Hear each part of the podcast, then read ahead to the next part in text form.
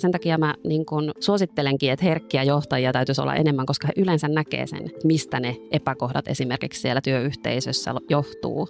Ja monta kertaa herkät näkee myös sen tulevaisuuden liiketoiminnan, koska se, niin kuin puhuin tuossa aikaisemmin, että se intuitio on on niin kuin kirkkaampi. Herkät näkee jo sen, että milloin, niin kuin, mit, mitkä mahdollisuudet siellä tulevaisuudessa on ja sitten taas mitkä ne uhat on mahdollisesti siellä.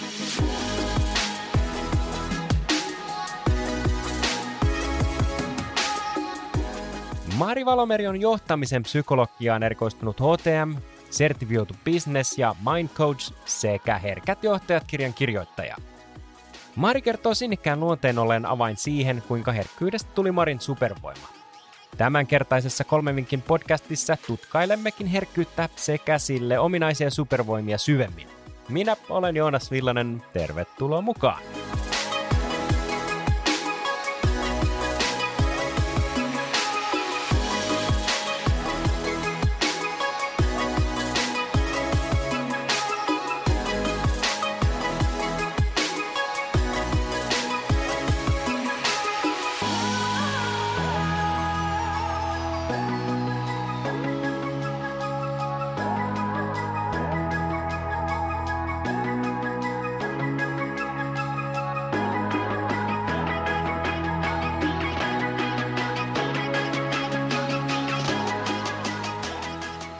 Sä olet Mari johtamisen psykologiaan erikoistunut HTM, entinen toimittaja ja liiketoimintalähtöisen työkykyjohtamisen kehittäjä. Sä kutsut itseäsi ihmistyypiksi herkkä.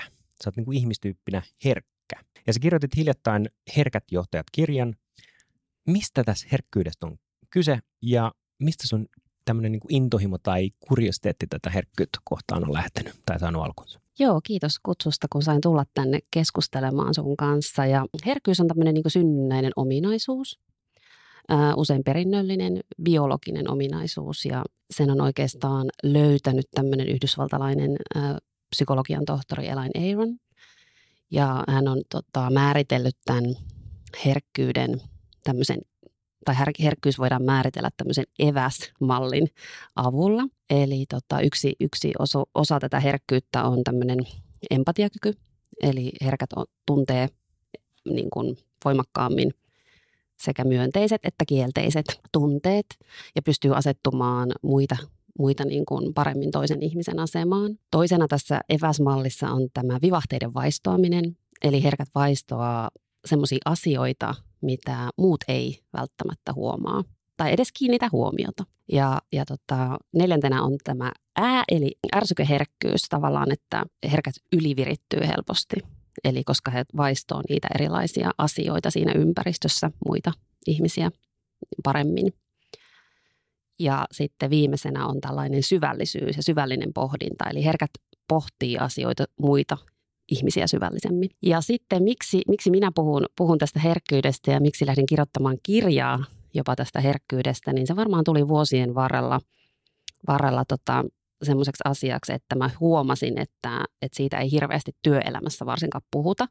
Ja olen itse totta kai herkkä ihminen ja, ja, ja niin kuin jollakin tavalla tajusin, että, että niitä mun huippuominaisuuksia, mitä herkkyys tuo mukanaan, niin niitä ei oikeastaan huomioitu siellä työelämässä, eikä muidenkaan herkkien ihmisten. Ja mä toisin, että tässä me hukataan ihan valtava potentiaali, kun me ei kiinnitetä tähän asiaan huomiota. Ja oikeastaan se, miksi mä vihdoin lähdin kirjoittamaan kirjaa, niin Olli-Pekka Heinonen, meidän entinen opetushallituksen tota, pääjohtaja ja entinen ministeri, niin viittasi tuossa 2021 taisi olla, että, että meidän täytyisi kuunnella herkkiä ihmisiä enemmän, koska herkät yleensä niin kuin tietää, jos me mennään väärään suuntaan. Ja se oli sitten semmoinen viimeinen, että mä ajattelin, että mun on pakko, pakko nyt tähän tarttua. Että mä tuossa kirjassakin kirjoitan, että et, et ei ollut mitenkään helppo asia, asia kirjoittaa kirjaa, vaikka on blogeja ja toimittaja taustaa ja muuta, mutta tota, mulla on erittäin hyvä yleensä niin kuin taito tiivistää asiat ja, ja ajattelin, että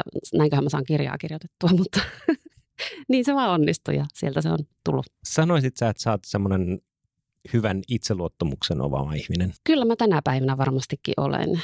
Että, että joskus nuorempana, ja kaikkihan me nuorena ollaan epävarmoja, ja, ja mä uskon, että herkät on monta kertaa vielä epävarmempia, ja ehkä se itseluottamus ei välttämättä ole niin hyvä, jos sitä herkkyyttä ei ole ymmärretty.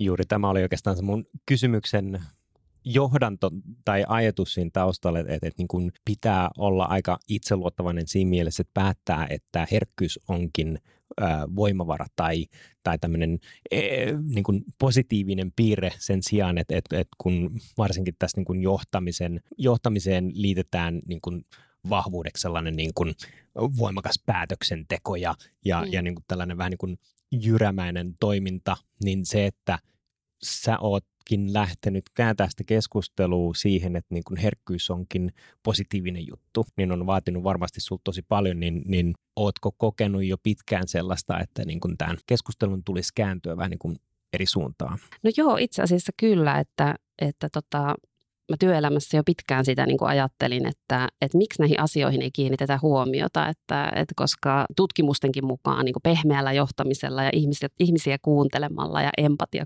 empatialla, niin me saadaan parempia tuloksia. Ihan niin kuin liiketoiminnallisia tuloksia. Ja mä, mä ajattelin, että, että miksi, miksi tähän ei kiinnitetä huomiota tai miksi herkkien kykyä aavistaa ja nähdä esimerkiksi työpaikkojen niitä konfliktitilanteita ja, ja semmoisia tilanteita, missä me mennään väärään suuntaan – niin miksi niihin ei kiinnitetä huomiota? Et miksi mennään edelleen sellaisilla vanhoilla ihmiskäsityksellä esimerkiksi mun mielestä aina johtamisen taustalla on ihmiskäsitys ja sitten myös vanhoilla johtamismalleilla. Ja meillä oikeastaan ne meidän idolitkin siellä johtamisessa tulee vanhoista malleista. Ja nyt mä niin ajattelen vaikka nyt maailmanpoliittista tilannetta tai, tai ylipäätään maailman tilannetta, niin kyllä me tarvitaan ihan erilaista johtamista kuin tähän saakka jos me, jos me jatketaan samalla tavalla, niin me saadaan samanlaisia tuloksia.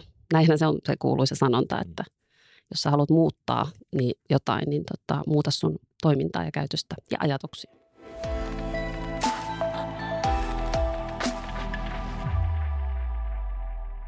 Hypätään Mari sun ensimmäisen vinkin pariin. Sä sanoit, mitä tuossa vähän jo sivuttiinkin, niin että herkillä on voimakas tämmöinen empatiakyky. Niin miten sä tarkoitit tällä? Joo, tutkimusten mukaan näin on. Eli se on yksi näistä niin kuin merkittävimmistä oikeastaan, mä sanoisin, niin kuin, mikä erottaa herkät ja ei-herkät ihmiset toisistaan. Että ihan tutkimusten mukaan niin herkkien peilisolut on aktiivisempia kuin ei-herkkien ihmisten. Eli, eli tota, me reagoidaan nopeammin niihin toisten ihmisten tunnetiloihin. Eli me nähdään, jos toisella on paha olla ja me nähdään, jos toisella on hyvä olla – ja, ja tavallaan samastutaan niihin, niihin tota, tunnetiloihin. Aivokuvantamisen avulla on löydetty muitakin asioita, missä herkät er, poikkeaa ei, ei niin herkistä ihmisistä. Eli esimerkiksi välittäjäaineissa on, on eroavaisuuksia ja, ja tota, jos ajatellaan vaikka dopamiini on tämmöinen mielihyvä hormoni, niin tavallaan esimerkiksi ei-herkät joutuu ehkä enemmän saamaan niitä kokemuksia tai sellaisia niin kuin syötteitä, että saisi ne dopamiinitasot tavallaan nostettua tai, tai saisi sitä mielihyvän tunnetta tai hyvää oloa, kun taas herkät ei tarvitse niin paljon sitä tämmöistä niin kuin, dopamiinipiikkejä sillä tavalla, että, että esimerkiksi herkälle riittää se, että joku katsoo sua nätisti tai, tai tota, sanoo sulle myönteisen palautteen, niin herkät on jo sille, että jes, että ihan mieletön juttu ja saa siitä jo hyvä, hyvä niin kuin tota, fiilistä. Että mä oon joskus sanonutkin, että herkät on vähän tällaisia kissakiitoksella elää, että, että ne niinkö, tota, on hir- hirveän vähäistä tyytyväisiä. Mutta sama koskee totta kai sit myös toisinpäin, että, että he vaistoo sen, jos ihminen ei ole vaikka rehellinen tai, tai tota valehtelee tai puhuu rumasti, niin herkkä reagoi siihen voimakkaammin. Sä sanoit tuossa alus, alussa, että niin kun herkäksi synnytään, mm. mutta tota, tässä vähän tutkiskelin asiaa ja osa tutkimuksesta niin osoittaa sen, että, että, että, että herkäksi voidaan myös muuttua. Mm. Ja tämä, tämä muuttuminen perustuu siihen, että sä oot kokenut jonkun hirveän valtavan traumaattisen tapahtuman, joka muuttaa vähän sitä aivokemiaa ja sitten se, se niin kuin periaatteessa susta tulee, että, että jos sanotaan vaikka, että huono esimerkki, mm. mutta sanotaan, että, että sä, sut on niin kuin kaapattu mm. ja sä oot selvinnyt hengissä, mutta se on ollut hirveän traumaattinen, niin nyt yhtäkkiä sun tällainen vaara signaalin kyky parantuu ja se niin kuin sensorit tota, on, on niin kuin kärkkäämpiä mm. ja, ja se, se niin kuin havainnointikyky siihen ympäristöön niin kuin muuttuu. Niin uskotko sä, että he, niin kuin herkäksi, okei, okay, synnytään, mutta herkäksyvyys voi muuttua ajan myötä, jos kokee jonkun traumaattisen? Joo, toi, toi on aika mielenkiintoinen tulos ja mielenkiintoinen havainto ja, ja ajatus, koska tota, Mä kirjoitan kirjassa myös siitä, että niin kuin traumaperäinen herkistyminen on vähän eri juttu kuin sitten tämmöinen niin kuin synnynnäinen herkkyys. Traumaperäisessä, her- jos olet niin kuin traumatisoitunut jostakin, niin yleensä silloin se herkkyys ilmenee vaan jossakin tietyssä asiassa, mikä liittyy siihen traumaan. Ja se on tavallaan sitä edes parannettavissa. Eli, eli jos se niin kuin aiheuttaa sulle elämässä tavallaan harmia. Mutta sitten taas tuommoinen, ehkä mä ajattelisin, että herkkyyttä niin kuin positiivisessa mielessä voi, tai, tai se kehittyy sitä mukaan, kun sä elät. Eli sun kokemukset elämästä kehittyy. Ne ei tarvi olla traumaattisia, mutta semmoisia, sanotaanko näin, että sä, sä joudut pysähtymään sen elämän edessä ja joudut katsomaan niin kuin, niitä omia valintoja ja, ja ehkä tota, voisin mä sanoa, että ehkä semmoisten niin vastoinkäymisten kautta, niin kuin elämän kokemuksen kautta ja semmoisen niin nöyryyden kehittymisen kautta. Et sitä kautta ihminen jotenkin herkistyy. Jokin voisi kuvitella, se oli Gary Vaynerchukin kirja uh, 12 and a half, siinä on mm. jotain tämmöistä niin kuin johtamisen vinkkiä ja muuta, niin, niin se oli aika hyvin niin kuin nimetty, että Gary Vaynerchukhan on tunnettu vähän niin kuin siitä, että se on hirveän empaattinen tyyppi ja semmoinen mm. ihmislähtöinen tyyppi ja näin, niin, niin se oikeastaan niin kuin, ottamatta kantaa sen kirjan sisältöön, niin mikä kiinnitti niin kuin huomioon siinä isossa kuvassa oli se, että se nimesi paljon niin kuin erilaisia tunteita. Mm. Mä luulen, että toi niin kuin, että, että on sen verran mm, itse tietoinen mm. ja valveutunut, että, että pystyy sanottamaan niitä tiettyjä tunnetiloja, niin auttaa jo siinä, että, että sä tunnistat ne myös itsestäsi, niin pikkuhiljaa saat nähdä, nähdä niin kuin peilisoluja ja muita niin kuin hyödyntämällä, että okei, että toi näyttää nyt vähän niin kuin siltä, että sitä sattuu tai, tai että, että ole kaikki hyvin, että, että sen oman valveutuneisuuden myötä, vähän niin kuin mitä sä tuossa kuvasit, niin, niin lähtee myös se, se ulkoinen havainnointikyky paranemaan. Se on aika vaikea loppuviimeksi miettii ää, niin kuin esimerkiksi omaa matkaa tai sitten jos havainnoista omaa työympäristöä, missä itsekin toimin ja sitä johtajuutta, jota pääsee todistamaan, niin se, että nimetään jonkinnäköisiä tunteita, niin se on aika, aika tota, sitä ei ihan liian usein tapahdu. Puretaan jonkinnäköinen tilanne sellaisten tiettyjen tunnesanojen kautta. Ootko samaa mieltä vai onko ihan metsässä tämän asian kanssa? Jos mä nyt ymmärsin oikein, mitä sä, mitä sä tarkoitat, niin puhut varmaan niin tunnetaitojen opettelusta ja siitä, että nimetään niitä tunteita, mitä periaatteessa käytet, käytetään jo niin kuin lasten, mä oon tehnyt lastentarhaopettajan hommia myös, niin, niin pienten lastenkin kanssa, että opetetaan, että hei sä tunnet nyt näin ja nyt sä oot suuttunut tai nyt sä oot, mm. nyt sä oot iloinen tai, tai nyt sua hävettää tai nyt sulla on paha olla tai näin, että, mm. että varmasti ne lähtee jo sieltä niin kuin lapsuudesta, että me opetellaan niitä tunnetaitoja ja opetellaan niin kuin nimeämään niitä omia tunteita – että varmasti, varmasti se, se on niin kuin, juuri näin, niin kuin sanot, että hyvä, hyvä että, että, tai se parantaa sitä, sitä tota empatiakykyäkin totta kai. Mutta jotenkin mä sanoisin, että se ei ole sellainen, että kun me ollaan totuttu niin kuin länsimaissa varsinkin, niin me ollaan jotenkin totuttu, että me kaikki opetellaan jostakin tai luetaan kirjasta, että nyt mun täytyy tehdä näin, että musta tulee tämmöinen näin. Niin jotenkin mä ehkä vähän haluaisin sitä ravistella sitä sellaistakin ajattelua, että, että ne elämän kokemukset ja ne meidän kohtaamiset, ihmiskohtaamiset – niin ne opettaa meitä oikeastaan niin kuin enemmän mm. kuin sellainen niin kuin järkeily, järkeily ja, ja tämmöiset niin kuin kognitiivisten taitojen opettelu. Sekin on totta kai tärkeää, mutta... Tuossa nousi esiin myös, että monissa tutkimuksissa niin tällaiset herkät tai, tai tällaiset empaatit, niin ne palaa vähän niin kuin nopeammin loppuun kuin, en nyt halua sanaa käyttää niin kuin tavistain normi. Mm, voit ää, käyttää, koska se on, herkät on niin kuin vähemmistö, sehän on niin kuin näin. Joo, niin jos me niin. nyt otetaan näinkin karski kuin, että herkkä ja tämä mm. normaaliksi mielletty työntekijä, niin, niin herkät palaa loppuun nopeammin. Mm. Ja, ja yksi tutkimus kuvasi siitä, että, että niin kuin, sitten kun tämä työyhteisö löytää ne empaatit, niin siitä tulee vähän niin kuin sellainen, että, että heitä vähän niin kuin hyväksi käytetään. Tapahtuu sitä, että jos on tapahtunut omassa arjessa jotain tai öö, ei ole täysin tyytyväinen omaan työhön tai muut, niin sitten tulee semmoinen, että dumpataan vaan kaikki paha olo näille empaateille herkille. Ja tämä herkkä, kun on jo herkkä havainnoimaan ja kokee tunteet voimakkaammin ja on niin kuin enemmän linjassa niiden tunteiden kanssa, se käy tosi raskaaksi. Ja jossakin määrin puhutaan niin kuin myötätuntoväsymyksestä tai mm. tämmöinen compassion fatigue, niin oletko havainnoinut, että, että, että kuinka paljon tällaista ilmiö tapahtuu niin kuin Suomen työympäristössä? On, onko siellä niin kuin, on, onko se vähän niin kuin tunnistamaton paha vai niin kuin, että jos miettii tätä Suomen tilaa nyt, niin jos katsoo sitä, niin kuin mikä aiheuttaa eniten sairassa poissaoloja tällä mm. hetkellä, niin sehän on se mielen väsymys. Kyllä, uupuminen. Mm, uupuminen. Mm. Niin tota, mikä sun näkemys on niin kuin tällaisen? On, on, onko tätä tapahtumassa vai? Ää, varmasti on tätäkin, että herkät helposti on niin empaattisia ja, ja hyviä kuuntelijoita usein, usein, koska no suurin osa herkistä on introvertteja ja, ja ei niin, niin äänekkäitä välttämättä, mutta osa on, on niin kuin myös, myös puheliaita ja, ja tota, puhuu itsekin paljon, mutta tota, mä ehkä sanoisin, että tuohon niin uupumiseen on enemmänkin syynä ne työ, niin kuin, työkulttuuri ja se niin kuin organisaatiokulttuuri ja se eh, ehkä vaativa johtaminen tietyllä tavalla. Me odotellaan, odotetaan tietynlaista käy, käyttäytymistä ja toimintaa ja tehokkuutta ja, ja tietynlaista tämmöistä niin kuin, ehkä välillä jopa vähän konemaista käytöstä sieltä, niin, siellä niin kuin työelämässä. Että, että sen takia, miksi herkät uupuu helpommin, niin äh, he niin kuin vaistoo sen, että tämä ei ole oikein. Että tämä ei ole niin kuin, ei näin voi toimia. Ja, ja se uupuminen oikeastaan johtuu enemmän siitä, että he vaistoo, vaikka kukaan ei kertoskaan mitään – että mä voin huonosti tai, tai jotain, niin he vaistoo, että täällä ei voida hyvin tai tuo on tollanen tai, tai miksi täällä tehdään noin, kun tää, tää, me mennään niin kuin seinään tällä toiminnalla. Et herkät monta kertaa sen takia mä niin kuin suosittelenkin, että herkkiä johtajia täytyisi olla enemmän, koska he yleensä näkee sen, että mistä ne epäkohdat esimerkiksi siellä työyhteisössä johtuu.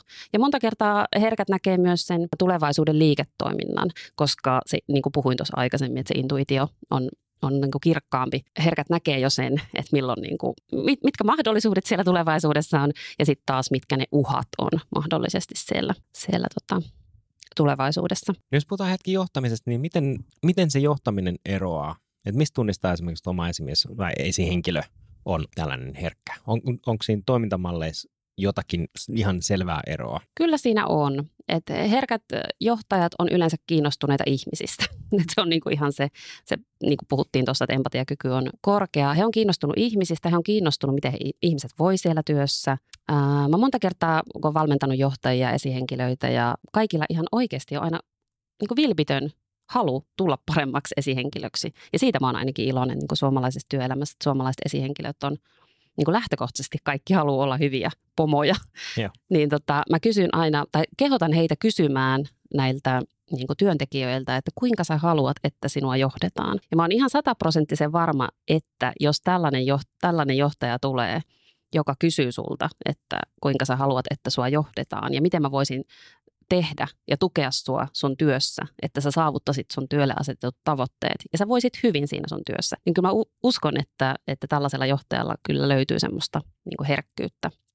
Ehkä se ei ole niin asiakeskeistä. Mä en sano, että kaikki herkät on ihmiskeskeisiä. Meillä on myös asiakeskeisiä herkkiä, että se ei ole niin kuin se erottava tekijä, mutta tämän voimakkaan empatiakyvyn kyvyn vuoksi niin, niin herkät on aina kiinnostuneita ihmisistä. Toinen asia, mistä herkän johtajan erottaa, on juuri se semmoinen niin reflektointi. Eli herkät miettii sitä omaa toimintaa ja käyttäytymistä ja, ja omaa kehittymistä hyvin paljon. Ja sitä, että jos he tekee jonkun virheen, niin he kyllä sen tunnistaa jo ennen kuin tavallaan sitä, siitä heille sanotaan. Et se on mun mielestä myös se avain, miksi herkät johtajat ei turmelu esimerkiksi vallasta samalla tavalla kuin ei niin herkät, just tämän reflektointikyvyn takia että he pohtii paljon syvällisemmin niitä asioita, mikä taas lisää sitten sitä itsetuntemusta. Ja, ja itsetuntemus on taas se avain siihen, että me tullaan hyviksi johtajiksi ja me tullaan niin kuin menestytään siellä työelämässä. Ja, ja niin kuin sä tuossa alussa kysyit, että sulla on varmaan hyvä itsetunto nyt, kun sä tästä niin kuin puhut tästä herkkyydestä, niin kyllä mä väitän, että se on niin kuin ihan tämän reflektoinnin vuoksi niin kuin kehittynyt mulla. Että mä tiedän jo, että missä mä oon hyvä ja missä mä oon huono ja mä tunnistan omat varjoni ja omat, omat hyvät niin kuin puoleni. Että, ja semmoisia herkät johtajat niin kuin pääsääntöisesti on.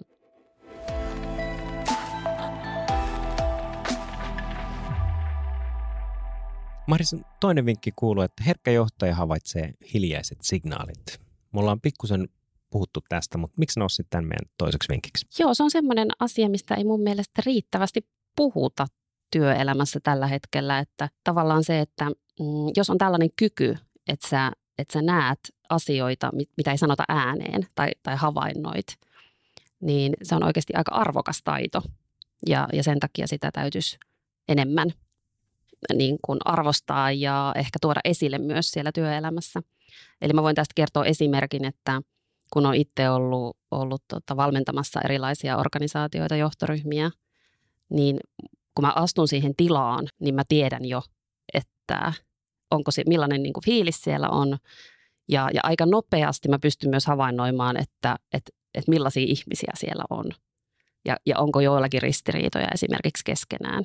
Ja sitten totta kai mä alan miettiä, että mistä se johtuu ja mitä mä voisin tehdä. Ja, ja niin kuin tavallaan se, että herkät tekee siitä automaattisesti. Että se ei, ole, se ei ole oikeastaan semmoinen opeteltu taito, vaan se on niin kuin synnynnäistä. Ja, ja olisi hienoa, jos sitä voisi hyödyntää jotenkin. Että se ei jäisi vaan sen niin kuin herkän johtajan tai ihmisen päähän se asia. Voisin kuvitella, että tuossa on pieni semmoinen ainakin mäki kiivettävänä, kun jos miettii suomalaista kulttuuria, niin me ollaan vähän sellaisia numeroiden taakse piiloutujia. Ja Ai vähän. Vähän, vähän e, tota, niin, niin se, että et, et niin kun tällainen herkkä tulee ja sanoo, että musta tuntuu, mm. tai, tai mä koen, että mennään väärään suuntaan, tai että mm. mulla on tällainen niin kun, ö, olettamus tästä mm. asiasta, niin, niin voisin kuvitella, että siinä tosi usein niin kun käy niin, että se vähän niin kuin tyrmätään, vähän niin kuin sanotaan sille, että o- okei. Okay. Mm. Miten tasapainotella sen niin kuin tällaisen datalähtöisen, mm. äh, kylmän, loogisen maailman ja sitten tällaisen niin kuin intuition välillä. Et, et, et miten esimerkiksi, että jos, jos me nyt mm, annettaisiin herkille enemmän niin sanottua valtaa, mm. niin se, että miten, miten sitä keskustelua käydään ja miten näitä asioita mm. puretaan, numerot versus intuitio nehän ei sulle toisiaan pois. Niin kuin mä ajattelen, että niitä voi käyttää niin kuin sekä että. Eli me tarvitaan sitä loogista päättelyä ja, ja sitä semmoista niin kuin faktoihin perustuvaa tietoa, totta kai. Mutta siinä rinnalla me voitaisiin aivan hyvin käyttää myös sitä tunneälyä ja sitä intuitiota, mikä on aivan yhtä oleellista Joo, kuin se ja. faktatieto myös. Tai se johonkin tiettyyn numeraaliseen asiaan vaikka perustuva, perustuva tota, päätelmä tai Joo. tieto. Pitäisikö johtajien yleisesti olla avoimempi siihen, että, että jos sanotaan vaikka, että asiakasrajapinnasta tulee tällainen viesti siitä, että hei, musta tuntuu, että asiakkaat ei koe tätä tapaa hyväksi. Mm.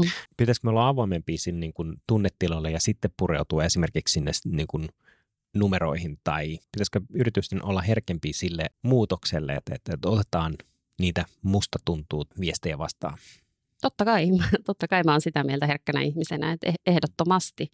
Ja ylipäätään niin kuin olla kiinnostuneita. Me ollaan aika sellaisia, niin kuin, että me siellä arjessa tehdään tiettyjä asioita niin kuin koskaan pysähtymättä miettimään, että onko tämä oikeastaan järkevää, että me tehdään näin. Että herkillä on monta kertaa se, monella herkällä on se hyvä kyky niin kuin havainnoida, että nyt me mennään just väärään suuntaan, että miksi me tehdään näitä asioita. Voitaisiko me hetkeksi pysähtyä ja miettiä, että onko tässä mitään järkeä? Tehdäänkö me turhaan?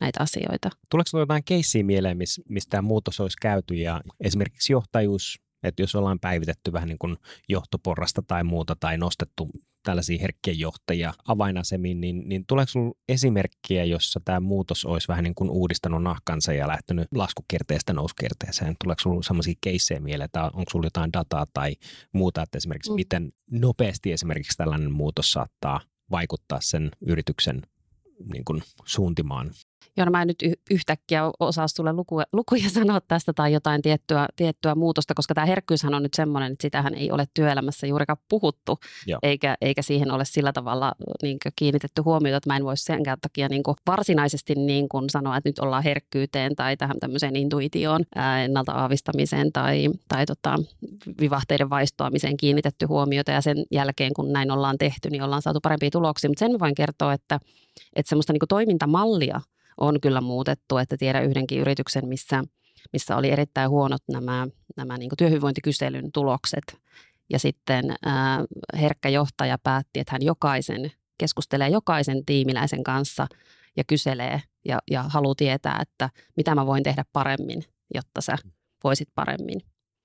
Ja, ja sellainen tavallaan ää, jo arvostuksen osoitus, että ollaan kysytty ja sitten ollaan kuultu ja sitten tehdään vielä jotain sille asialle, niin se va- vaikuttaa sitten siihen niin kuin ihmisten mielipiteeseen ja ihmisten kokemukseen siitä, että miten hyvin he voi siellä työyhteisössä. Ja heillä kyllä parani tämä niin kuin työ, työhyvinvointikyselyn tulokset sen jälkeen, kun siihen puututtiin ja, ja kuun, kuunneltiin niitä ihmisiä ihan aidosti. Joo, se on yllättävää, kuinka paljon se vaikuttaa, niin kuin ihan kuunteleminen. Kyllä. on kuultu ja validoitu. Että jos vaikka sanotaan, että jokin asia on huonosti työ, mm. tai työssä tai kokee semmoista huonoa oloa omassa työssä ja kertoo siitä, niin se, että okei, mä ymmärrän mitä sä sanot, mä oon kuullut sua, niin mm. valtava merkitys.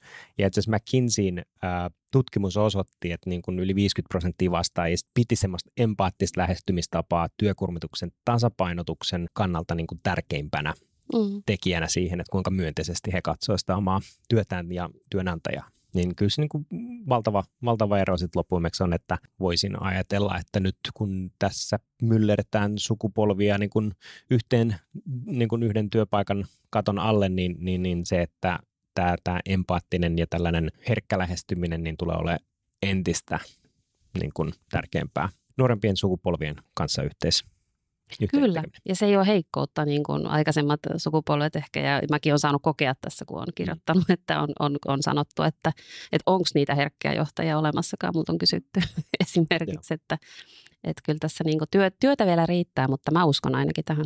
Tuohon on nostanut vähän niin kuin tällaisen Brené Brownin kaikkein ö, suosituimman podcast-hostin ja psykologin, niin tota, hän on vähän niin kuin jakanut sellaisen niin kuin ihmisen kohtaamisen empaattisesti niin kuin neljään askeleeseen. Ja se on niin kuin se, että ö, otetaan se perspektiivi, joka vastapuoli meillä antaa.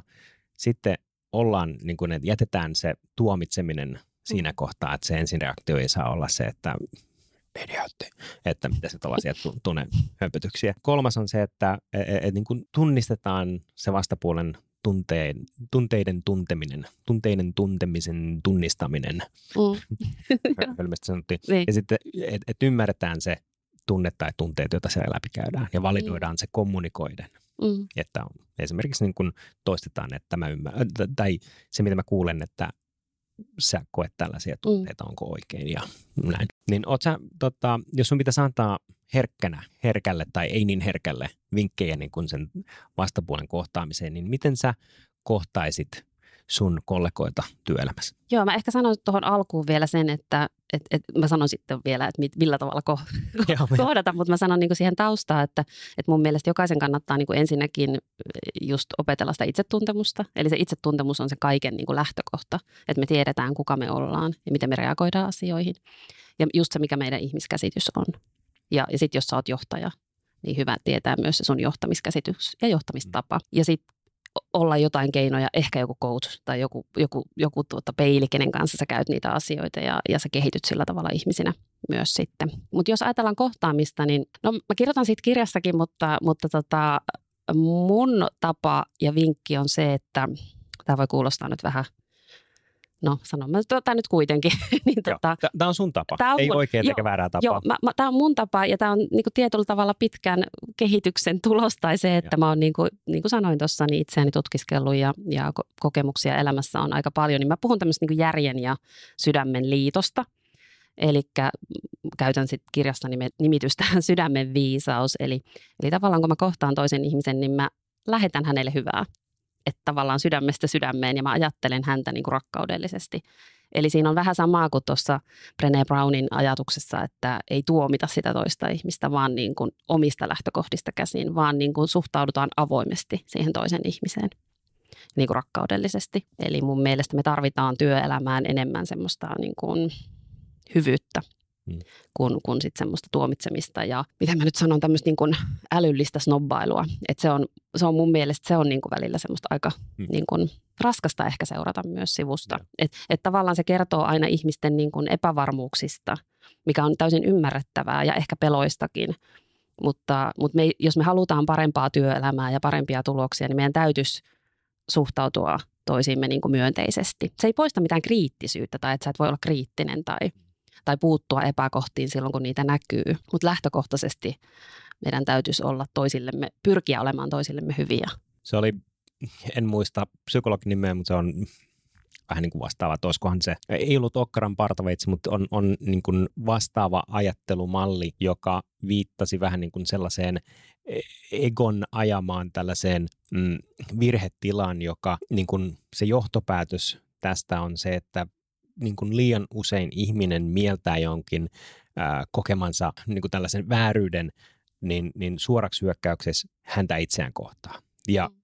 noin 98 prosenttia keissistä, niin se ei ole niin. Se on ihan täysin sattumaa. Mm. Mutta tämä pitäisi ehkä tässä niin kuin työelämässä, miten säkin, että, että niin kuin ollaan avoimia oikeastaan kaikelle mm. ja niin kuin toisillemme. Ja, ja se, että jos nyt tulee vaikka mm, jossakin määrin vähän tällainen pahainteinen sähköposti tai se on jotenkin sanotettu niin ja sitten ollaan heti, että, että olipa rumasti sanottu tai whatever, mm. niin, niin ei välttämättä hypättäisikään niin johtopäätöksiin, että se oli niin kuin hyökkäys meitä kohtaan, vaan ollaan ehkä mieluummin sitten niin päin, että, että, että ei tuomita, vaan, vaan annetaan tilaa niin kuin kysyä, tai, tai voidaan konfliktoida tai sitten olla niin kuin päättämättä sitä, että se ei ole hyökkäys, vaan, mm. vaan että mitäkö hän, hänelle kuuluu, että pitäisikö mun kysyä, että onko sun kaikki hyvin.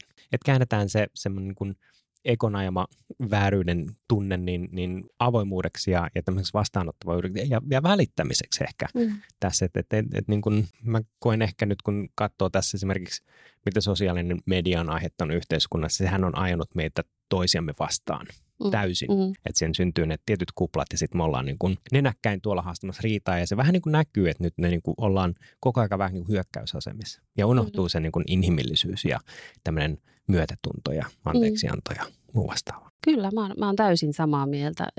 Ja samalla mä niin kuin muistutan sitä, että meillä, on, meillä niin kuin kaikilla on myös vastuu, että millä tavalla me toimitaan siellä työyhteisössä. Mm. Että, että vaikka me suhtaudutaan tai minäkin suhtaudun rakkaudellisesti ihmisiin, niin se ei tarkoita, että, että, että mua saisi kohdella miten sattuu ja, ja voisi olla ilkeä ja voisi olla niin hyökkäävä. Että kyllä mun mielestä jokaisella ihmisellä on vastuu niin kuin hoitaa itsensä siihen niin kuin tavallaan sitaateissa kuntoon, että, että sä pystyt toimimaan siellä työelämässä arvostavasti toisia ihmisiä kohtaan ja niin kuin ymmärrät sen, että sun toiminnalla, sanoilla, käyttäytymisellä, niin niillä on seuraamukset myös. Että ei voi toimia aivan miten sattuu. Joo, juuri näin. Ja vaimoni muistuttelee mua tosi usein, että esimerkiksi konfliktoinnista ei ole kysymys se, että me ollaan aggressiivisesti haastamassa riitaa, vaan on, on nimenomaan sen niin kuin omien arvojen mukaisesti elämistä, että sä et voi kohdella esimerkiksi mua noin, tai mm. seuraavaksi kun puhut, niin, niin kun unohdat toi sävy tai whatever. Tehdään sitten omasta ympäristöstä sellainen, kun me halutaan. Tulee nimenomaan siitä omasta vastuusta. Ja just tämä, että vaikka me kohdataan, että, että niin kun annetaan tai ollaan avoimia sillä viestinnällä tai sillä toisella mm. lähetetään rakkautta, niin ei tarkoita sitä, että me ollaan ovimattoja. Ja mm, tosi usein näin. tällaiset, niin kun, no tuossa muutama jakso sitten, niin puhuttiin näistä munkeista, jotka, jotka on myötätuntoisimpia, mutta niillä on tosi tiukat rajat siitä, että miten, mihin he lähtee, mitä he tekee, kenen kanssa he on tekemisissä ja näin päin pois, että he tekee tilaa sillä hyvällä. Niin tämä on vähän niin kuin sama asia, että, että, että myös niin kuin herkkänä niin ei tarkoita sitä, että sun pitää olla opimatta. Joo, ei missään nimessä. Hyvä, kun nostit ton, koska se on äärimmäisen tärkeä niin kuin herkillä varsinkin on ne rajat. Että, että sen oman jaksamisen ja hyvinvoinnin kannalta niin on äärimmäisen tärkeää, että sulla on ne rajat sille omalle toiminnalle ja hyvinvoinnille. Ja itse olen kokenut, että tämmöiset niin rutiinit on, mm. on tosi tärkeitä niin kuin oman hyvinvoinnin kannalta.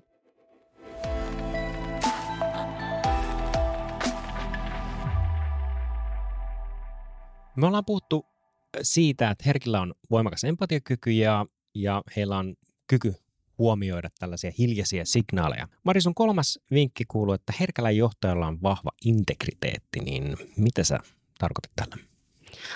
Joo, se on semmoista, miten mä nyt sanon, suoraselkäisyyttä ja, ja tämmöistä niin oikea, oikeamielisyyttä ja tämmöistä reiluutta.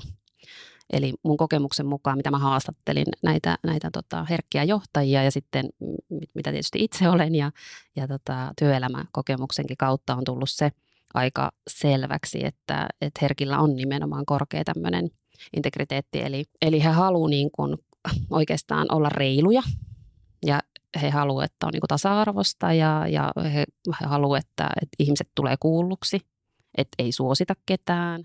Joku joskus on kuvannut ah. integriteettiä sanoin, että se on asioiden oikein tekemistä silloinkin, kun kukaan ei ole sitä katsomassa tai kukaan muu ei ole huoneessa tai näin päin pois. Niin onko sun integriteetin määritelmä mun mielestä on, on, on niin kuin juurikin mm. sitä, että tehdään, tehdään oikeita asioita, kohdellaan kaikki yhtä lailla vaikka he ei niin kuin olisikaan huoneessa ja annetaan sitä arvostusta ja mm. rakkautta sitten eteenpäin. Kyllä, ja se on sellainen, niin kuin, että, että haluaa tehdä hyvää. Että se jotenkin tuli myös tuossa haastattelujen myötä esille, että, että herkillä on jotenkin sellainen sisäinen niin kuin tunne tai, tai pyrkimys siihen niin kuin hyvän tekemiseen. Mistä luulet, että semmoinen hyvän tekemisen tahto tulee? Miks, miksi herkillä on hyvän tekemisen tahto? Niin, miksi me ollaan täällä maapallolla? mm. tavallaan, että, että mikä, mikä tarkoitus meillä täällä on ja, ja, ja tota, tuskin me ollaan, kuka, kukaan meistä on tullut tänne niin kuin syntynyt tekemään pahaa tai ilkeyksiä tai, tai, tai niin kuin huono, huonoja rikoksia tai muita, muita juttuja. Että, mm, mä uskon, että se liittyy siihen empatiakykyyn ja, ja, ja siihen, että, että koska tietää, on, pystyy asettumaan toisen ihmisen asemaan ja, ja tietää, miltä niin kuin tuntuu, jos, jos tehdään pahaa tai, hmm. tai, tai tapahtuu jotain pahaa. Mä uskon, että se johtuu siitä aika pitkälle. Mä, mä en osaa selittää sitä sen tarkemmin, että se vaan niin kuin on Joo, näin. Eli periaatteessa koette, koette sen maailman pahuuden niin kuin normaali oloissa, niin miksi niin kuin teillä on se ymmärrys siitä, että, että miksi esimerkiksi jonkun näköinen ivailu tai kiusanteko, niin mm. mitä se aiheuttaa siinä vastapuolessa, jolloin tulee se, niin kuin, että, että en tietenkään halua aiheuttaa tuollaista.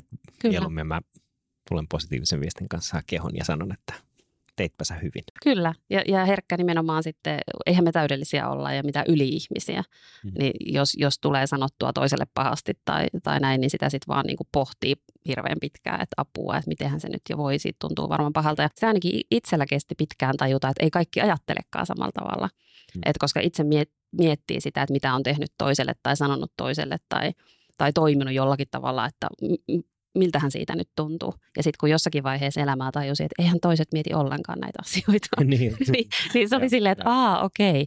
Et just just. Niin se, se, siihen ehkä perustuu se mun niinku väite, että herkät olisi hyviä johtajia tai ovat hyviä johtajia ja, ja esihenkilöitä ja työntekijöitä ennen kaikkea myös työkavereita, koska he ei halua pahaa toisille. Ja. Eikä sitä ehkä, ehkä ei nauti sellaisesta kilpailusta tai semmoisesta, että, että nyt niinkö taistellaan toisiamme vastaan. Tai jotenkin te, niin kuin, se, mikä tuli kans tuolta aika vahvasti tuossa niin haastatteluissa esille, oli se, että herkät, ja itsessäkin tunnistan kyllä tämän, että herkät ei siedä tällaisia niin kuin työpaikan pelejä tai tällaista tämmöistä, mm. niin kuin, että me mielistellään vaikka jotain, että me saadaan joku tietty positio. Niin tämmöinen on tosi niin kuin herkälle jotenkin outoa. Se menee oikeastaan tuohon integriteettilaariin kyllä. Mm. On, on, on sellainen, että elää, elää sen omin arvojen ja uskomusten mukaan. Juuri näin. Oli kysymykset mitä tahansa. Ja, ja toisaalta niin kuin sitten, että voisi ajatella, että siellä on aikamoinen sellainen syyllisyyden tunne, jossa oot pelannut pelejä, saat sen ylennyksen ja sitten kun sä joudut katsoa joka ilta peiliin, niin sit koet sitä, että mä en ansainnut tätä. Mm, et kyllä. pelasin itselleni kyllä tämän ylennyksen, mutta et, et niin kuin mä en ole ansainnut oikeasti. Mm, kyllä. Ja, ja se kalvaa voisin kuvitella, että aika voimakkaasti sit siellä sydämen tälle syvimmissä mm. ö, soukissa, niin on, ja sitten kun herkkyyteen liittyy myös tun, tunnollisuus, mm. että et sitten jos ollaan jotakin päätetty tehdä, niin sitten aika tunnollisesti tehdään niin kuin se asia. Joo. Mitä sitten, jos miettii johtajuuden, niin siellä on kuitenkin pitää olla jossakin määrin kilpailulle herkkä, eli täytyy olla parempi kuin kilpailija, jotta, mm. jotta yritys menestyy ja, ja näin, niin onko tuossa jonkunnäköinen logiikka sitten, että periaatteessa me tehdään meidän työyhteisölle hyvää ja, ja, ja se niin kuin ruokkii sitä kilpailutahtoa, vai miten, miten tällaisen niin kuin kaupallisuuden ja sitten ison kuvan ihmishyvän? Niinku Joo, mä, mun mielestä se ei ole niin mitään ristiriitaa sillä tavalla, että mä näen sen juuri näin, että onnelliset ihmiset, ää, hyvin kohdellut, arvostusta kokevat ihmiset tekevät totta kai parhaansa siellä työyhteisössä ja sitä kautta myös se yritys menestyy. Et mun mielestä on aivan niin kuin jotenkin täysin looginen, looginen juttu, että mun mielestä siinä ei ole niin kuin mitään, että meidän täytyy tehdä kaikkemme, että ne ihmiset vois hyvin siellä. Et mähän on tehnyt vuosia tämmöistä niin työhyvinvoinnin ja työkykyjohtamisen kehittämistä ja suunnitellut erilaisia tukitoimintoja ja jotenkin se on niin kuin, itselle se on niin kuin itsestään selvää, mm. että niihin ihmisiin täytyy panostaa. Eikä se ole pelkkää semmoista niin kuin meidän vaan jossakin niin kuin arvoissa puhutaan ihmisistä, mutta sitten käytännössä ei, ei hoideta tai Joo. ei huolehdita. Että sen täytyy olla sitten, että meidän täytyy toimia oikeasti siellä arjessa. Ja mitä se arjessa toimiminen on, niin se lähtee ihan niin siitä, että vaikka moikataan, kun tullaan töihin tai, mm, mm. tai tota, kohdellaan toisia. Me tullaan niin kuin, ollaan läsnä ja Joo. kuunnellaan. Ja ne, on, ne on tosi pieniä asioita. Et aikoinaan, kun lähdin johtamisen psykologiaa lukemaan, niin just havainnoin niitä, että, että vitsi, miten pienillä asioilla mm. johtamisessa me saadaan niin kuin, saa, saisimme niin kuin parempia tuloksia. Joo. Että ne on todella pieniä asioita. Ja se on aika harvoin niin kuin suuret harppaukset, niin ei ole semmoisen niin kuin yhden ison asian lopputulos, vaan se on pienien asioiden yhtäsuuntaisesti tekemisen mm. tulos. Eli me tehdään niin. hyviä positiivisia pieniä asioita toistuvasti yhteen suuntaan, jolloin tulee se iso muutos. Mm. Toi niin kuin arjen kuvaus, mitä sä sanoin, tulee tuon Bob Marlin tällainen sanonta kun, että ihmisen suuruus ei ole siinä, kuinka paljon vaurautta hän hankkii. Jos mm. yrityksen vauraus tässä on niin kuin yrityksen tulos, niin se ihmisen suuruus ei, tai johtajan suuruus ei välttämättä olekaan siinä, että paljonko y- mm. yritys liikevaihdollisesti kasvaa, vaan se on se, että eletään ja tehdään rehellisyyden nimissä ja parhaan kykynsä mukaan ja, ja vaikutetaan ympärillä oleviin positiivisesti. Mm, niin kyllä. se on se, niin kuin, mistä merkitys syntyy. Ja, ja silloin kun tehdään positiivista muutosta, niin kuten säkin sanoit, niin mm. niin sitten en, en nyt muista, olisikohan se ollut kuin Fordin, Fordin tällainen tehtaan esimerkki, jossa hän oli niin kuin, esimerkiksi katsonut työoloja ja sitten niin kuin mm. nostanut pöytää sitä mukaan, mitä niin kuin ihmisen pituus oli, niin kuin, että, mm. että ekaksi oli selät kyyryssä ja sitten oli kivutti, sitten ne päätti, että okei, nostetaan vähän, niin ei tarvitse olla kyyryssä ja mm. sitten niin kuin tuottavuus kasvoi, kun tyy, työtyytyväisyys kasvoi ja näin edespäin. Mm. niin pieniä asioita. Kyllä, ja sitten kun ajatellaan, että kyllähän me niin kuin sellaisessa maailmasta eletään, että, että vastuullisuus nousee yhä, yhä mm. suuremmaksi arvoksi ja se, että ihmiset kaipaa sellaisia yrityksiä, missä on korkea integriteetti, Juuri. niin kyllähän tämä herkkyys on sellainen asia, mitä, mitä ehdottomasti kannattaa nostaa ja kiinnittää huomiota. No millaisista tota, tietyllä tapaa tämä voi olla vähän niin kuin itsestään selvä, mutta et vähän, vähän just ehkä konkretian kautta, että, että miten niin kuin integriteet saattaisi näkyä sitten vaikka johtamisen eri tilanteissa, jos sä mietit niin kuin, äh, ehkä omasta elämästä esimerkkejä tai, tai jos sä katsot sun asiakkaiden arkipäivää tai muuta, niin, niin millaisissa asioissa tämä integriteetti tulee niin kuin nousee esiin tai on erityisen tärkeä?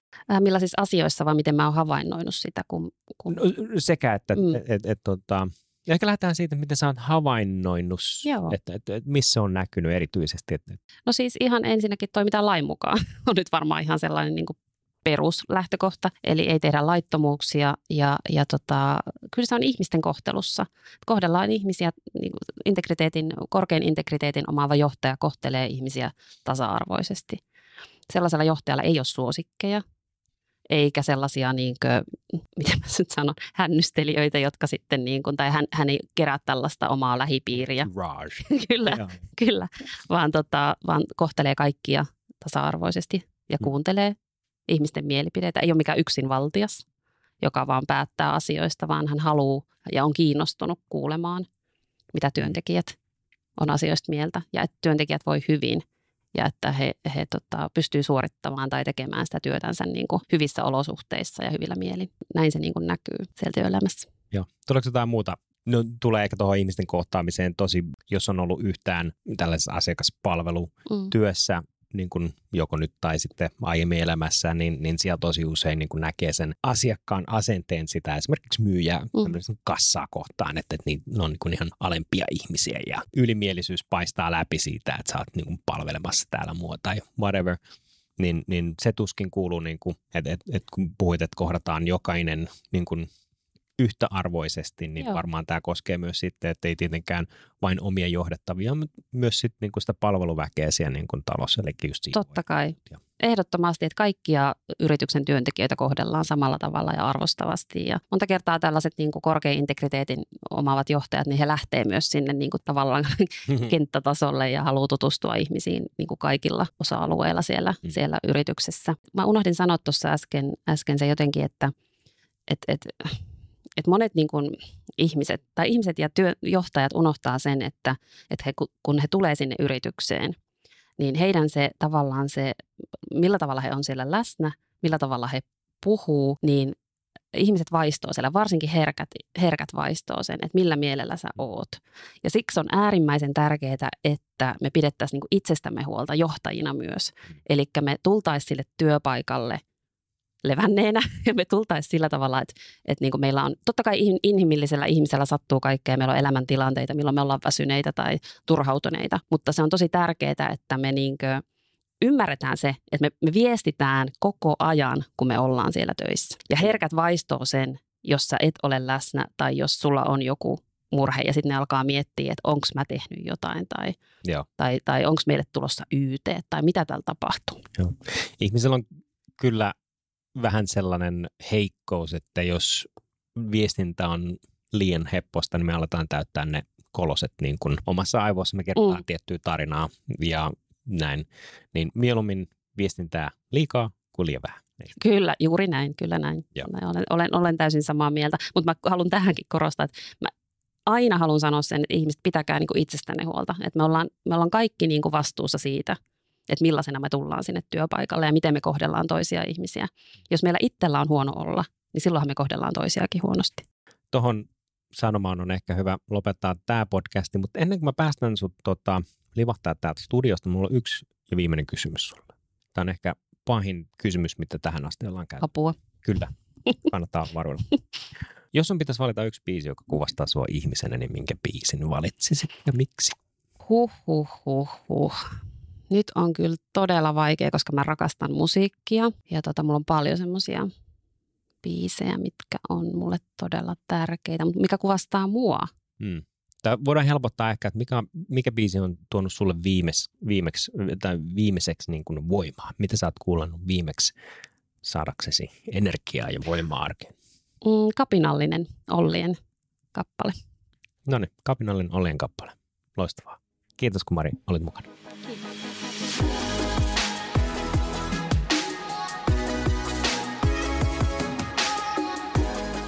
Ja näin olemme jälleen saaneet Aimo Annoksen uutta ajateltavaa. Podcast-jaksojen tiivistelmät ja yhteenvedot löydät osoitteesta content.vooli.fi.